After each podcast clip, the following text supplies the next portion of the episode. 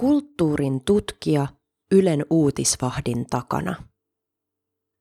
Ihmislähtöisyys määrittelee tänä päivänä monen digitaalisen sovelluksen kehityssuunnan.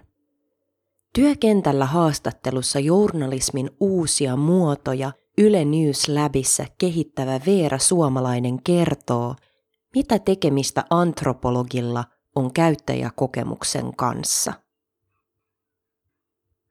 Vuonna 2014 julkaistiin Ylen uusi uutisvahtisovellus, jonka tavoitteena on tuoda uutiset entistä lähemmäs ihmistä. Sovelluksen erikoisuutena on lupaus, että juuri sinulle tärkeät uutiset löytävät sinut. Tämä toteutuu esimerkiksi paikallisuutisten, älykkäiden uutisilmoitusten sekä personoitavan sinulle listan avulla. Uutisvahdin takana on käyttäjäkokemustutkimusta tekevä tiimi, jonka vastuulla on kehittää sovellusta vastaamaan entistä paremmin asiakkaiden tarpeita. Yksi heistä on Veera Suomalainen, Helsingin yliopistosta valmistunut sosiaali- ja kulttuuriantropologi. Suomalainen työskentelee osana sovelluksen tuottanutta Yle News Labia, jota on kutsuttu myös Ylen omaksi journalistiseksi koelaboratorioksi. Tiimi pyrkii tekoälyä ja käyttäjäkokemusta hyödyntämällä kehittämään entistä parempia uutis- ja ajankohtaispalveluita. Suomalaisen työ uutisvahdilla alkoi käyttäjäkokemussuunnittelijana, mutta marraskuusta 2018 lähtien toimi on jatkunut uutisvahdin tuoteomistajana. Työtehtäviin kuuluu pääosin kahdeksan hengen tiimin vetäminen, aikataulutus ja pitkän tähtäimen suunnittelu. Tavallinen työpäivä voi sisältää esimerkiksi käyttäjäkyselyn tai haastattelun suunnittelua, kerättyjen tulosten analysointia, työpajoja, aikataulutusta tai tulevan syksyn tuotteen suunnittelua. Suuntaa etsimään Etelä-Amerikkaan. Vielä lukiolaisena suomalainen ei tiennyt päätyvänsä työskentelemään eräänä päivänä tekoälyn ja käyttäjätutkimuksen maailmassa – hänen mielessään oli ollut ensin lähteä opiskelemaan kehitysmaatutkimusta, mutta ajatus antropologiasta syveni lukion jälkeen suomalaisen matkustellessa Etelä-Amerikassa. Työskennellessään Ecuadorissa vapaaehtoisena suomalainen huomasi yhä useammin pohtivansa kulttuurisia kohtaamisia ja niihin liittyvien valta-asetelmien merkityksiä vapaaehtoistyössä. Antropologia tuntuikin lopulta luonnolliselta valinnalta jatkaa yliopistopolulle. Kiinnostus Etelä-Amerikkaan ja Espanjan kieleen ajoivat suomalaisen myös vaihtoon Barcelonaan ja myöhemmin tekemään gradua Chileen. Mä lähdin Chileen ajatuksena tutkia naapurustoyhteisöjä, joista mulla oli mielikuva, että ne on todella tiiviitä ja yhteisöllisiä – Paikan tekemisen menetelmät kiinnostivat, eli miten ihmiset ottavat kaupunkitilaa haltuunsa ja antavat niille merkityksiä. Kaupunkiantropologia kiinnosti siis. Kenttätyökohteensa Valpraison kaupunkin saavuttuaan suomalainen sai kuulla ensimmäisenä, että mitään yhteisöllisyyttä ei ole – vaan yhteiskuntaa synkentää yhä pitkän diktatuurin aikana syntynyt syvä epäluottamus. Kokemus yhteisöllisyydestä vaihteli ikäluokittain.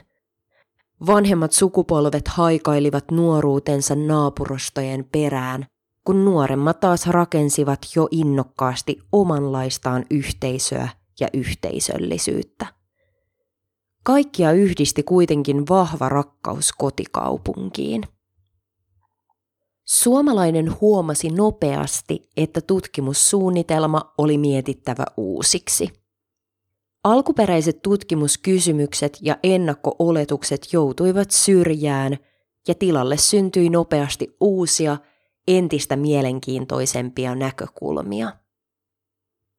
Lopulta kun kenttätyöllä alkoi olla selvä suunta ja kontaktit oli hankittu, meni kaikki dramaattisella tavalla uusiksi.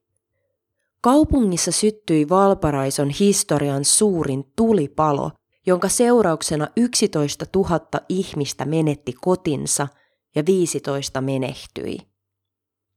Suomalainen löysi itsensä keskeltä urbaania katastrofia. Gradun tekeminen sai hetkeksi väistyä, kun suomalainen osallistui muiden vapaaehtoisten kanssa auttamaan yhteisöä, minkä pystyi. Päivät kuluivat raivaustöissä palaneilla alueilla sekä toimittaessa ruokaa, vettä, lääkkeitä ja muita hyödykkeitä tuhoutuneille alueille. Koko kaupunki organisoitui itsenäisesti ja järjestöt, joiden toiminnassa suomalainen oli ollut mukana, osallistuivat kaikki vapaaehtoistöihin.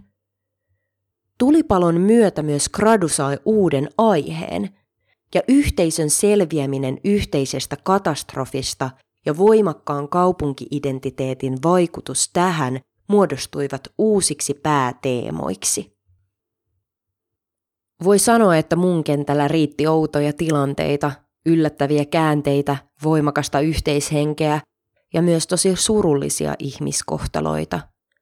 Vaikka katastrofi kosketti ja oli tietysti surullinen asia kaikille, ihmiset näkivät hyvänä puolena yhteisöllisyyden, eli heidän kulttuurinsa juurielementin paluun tämän myllerryksen myötä.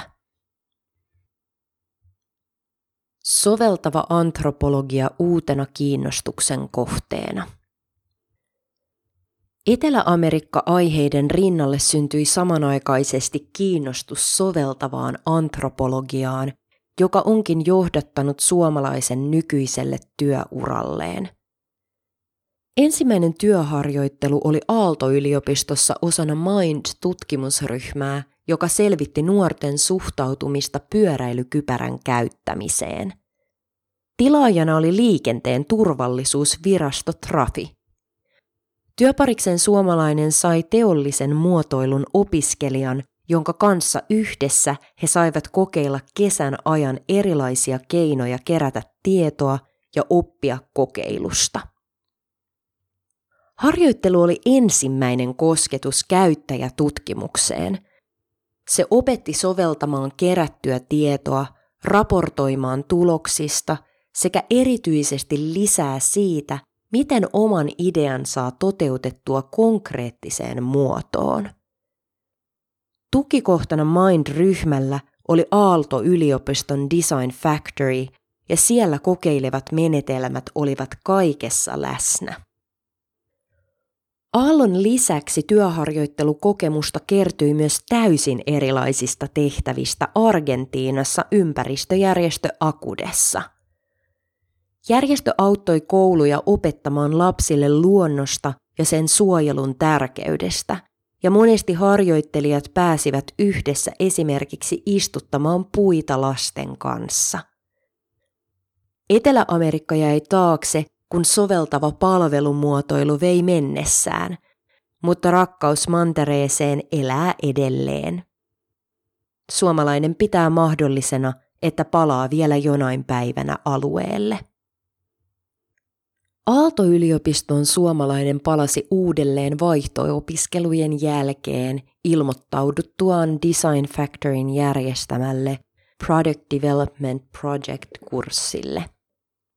Yhdessä tiimin kanssa suomalainen pääsi kehittämään Helsingin kaupungin ylläpitämien pyöräkeskusten uusia kehityssuuntia. Monialainen tiimityö sekä tuotekehityksen prosessit ja menetelmät olivat kurssin kantavia teemoja. Suomalaisen vahvuuksiksi muodostuivat antropologisen taustan takia käyttäjälähtöisyys ja käyttäjien ymmärrys – Siirtyminen työelämään johdatti jälleen käyttäjätutkimuksen pariin, kun suomalainen pääsi valmistumisen kynnyksellä harjoittelijaksi Ylelle. Soveltavan etnografian lisäksi tehtäviin kuului käyttäjätutkimuksen tekeminen uutisten verkkopalveluille. Lisäksi työssä pääsi seuraamaan Yle Uutisten käyttäjien arkipäivää ja sitä, miten media siihen vaikuttaa. Tietoa kerättiin käytettävyystestauksen, havainnoinnin, kyselytutkimuksen ja ryhmähaastattelujen myötä. Valmistuttuaan suomalainen palkattiin vielä yleisötutkijaksi puolen vuoden pestiin. Työharjoittelusta palvelumuotoilun pariin.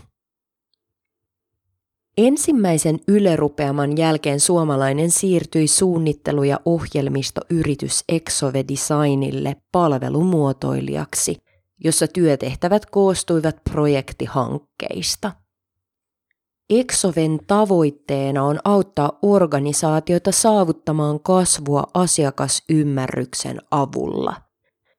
Suomalaisen mukaan tähän tarvitaan digituotteen – ja fyysisen palvelukokemuksen saumaton yhdistyminen.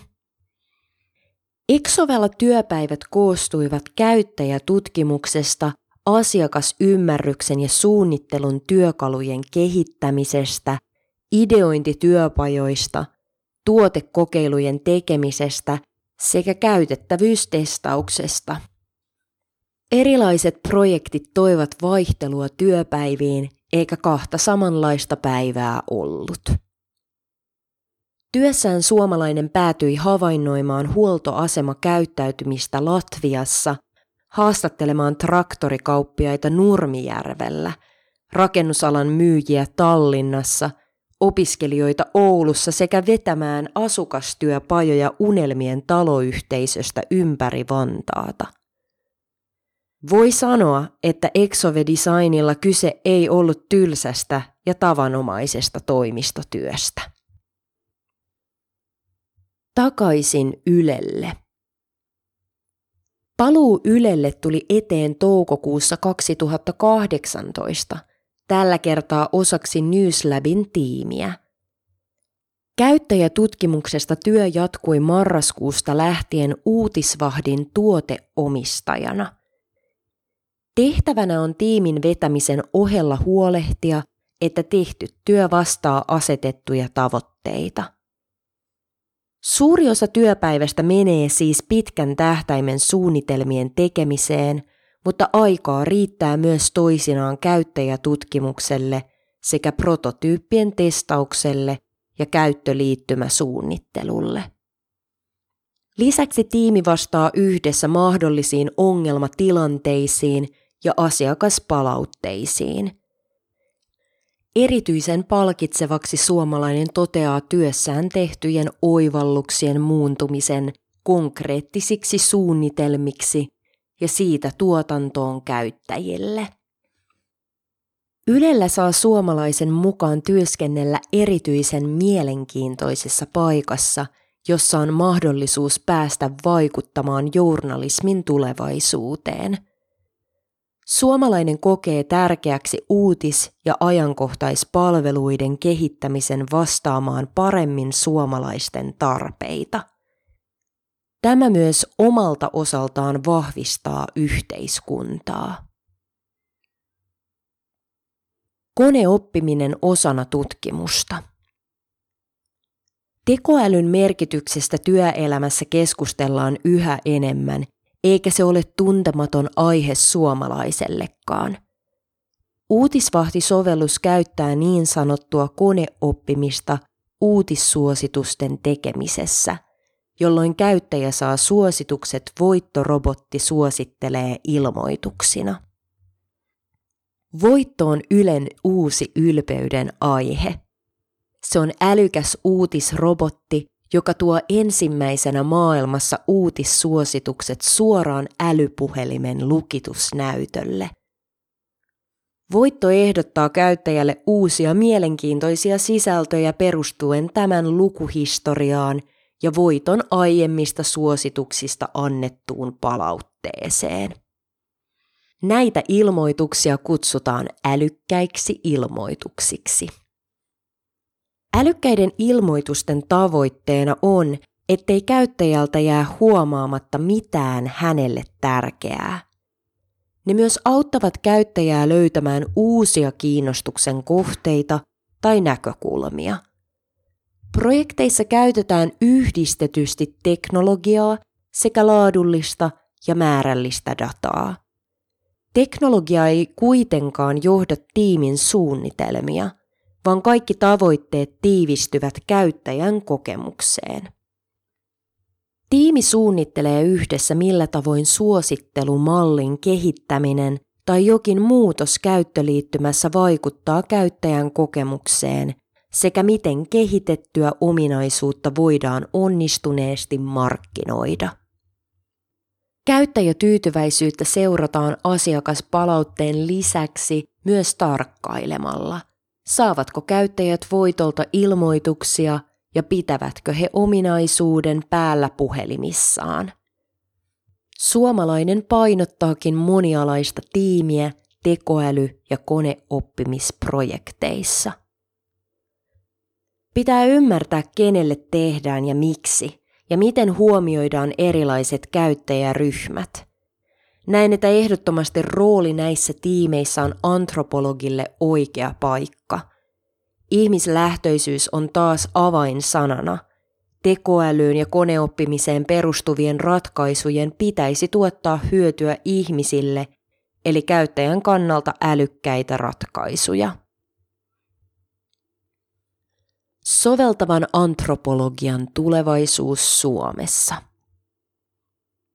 Antropologian soveltaminen nostaa yhä enemmän suosiotaan yritysten keskuudessa ja tulevaisuuden työelämäkentällä. Suomalainen näkee tämän kehityksen ja soveltavan antropologian roolin Suomessa merkittävänä. Meillä on käsissämme todella monimutkaisia yhteiskunnallisia ja kestävän kehityksen ongelmia, joiden ratkaisemiseksi pitää ymmärtää ihmisten toimintaa ja motivaatioita. Työelämän ja ihan maailman kannalta on positiivista, että on myös paljon yksityisiä yrityksiä, jotka haluavat ratkaista näitä ongelmia. Palvelumuotoilijat ovat juuri nyt haluttuja kaikkialla, aina konsulttitoimistoista organisaatioihin. Tietotekniikka-alan lisäksi yhtenä esimerkkinä suomalainen nostaa energia-alan aiheena, jossa tehty tutkimus ja innovaatiot tulevat olemaan merkittävässä osassa meidän kaikkien tulevaisuudessa. Niihin liittyy monia arvokysymyksiä – ja tähän saumaan olisi ihmislähtöisellä tutkijalla tilausta. Teksti Iina Holopainen. Lukija Jenna Honkanen.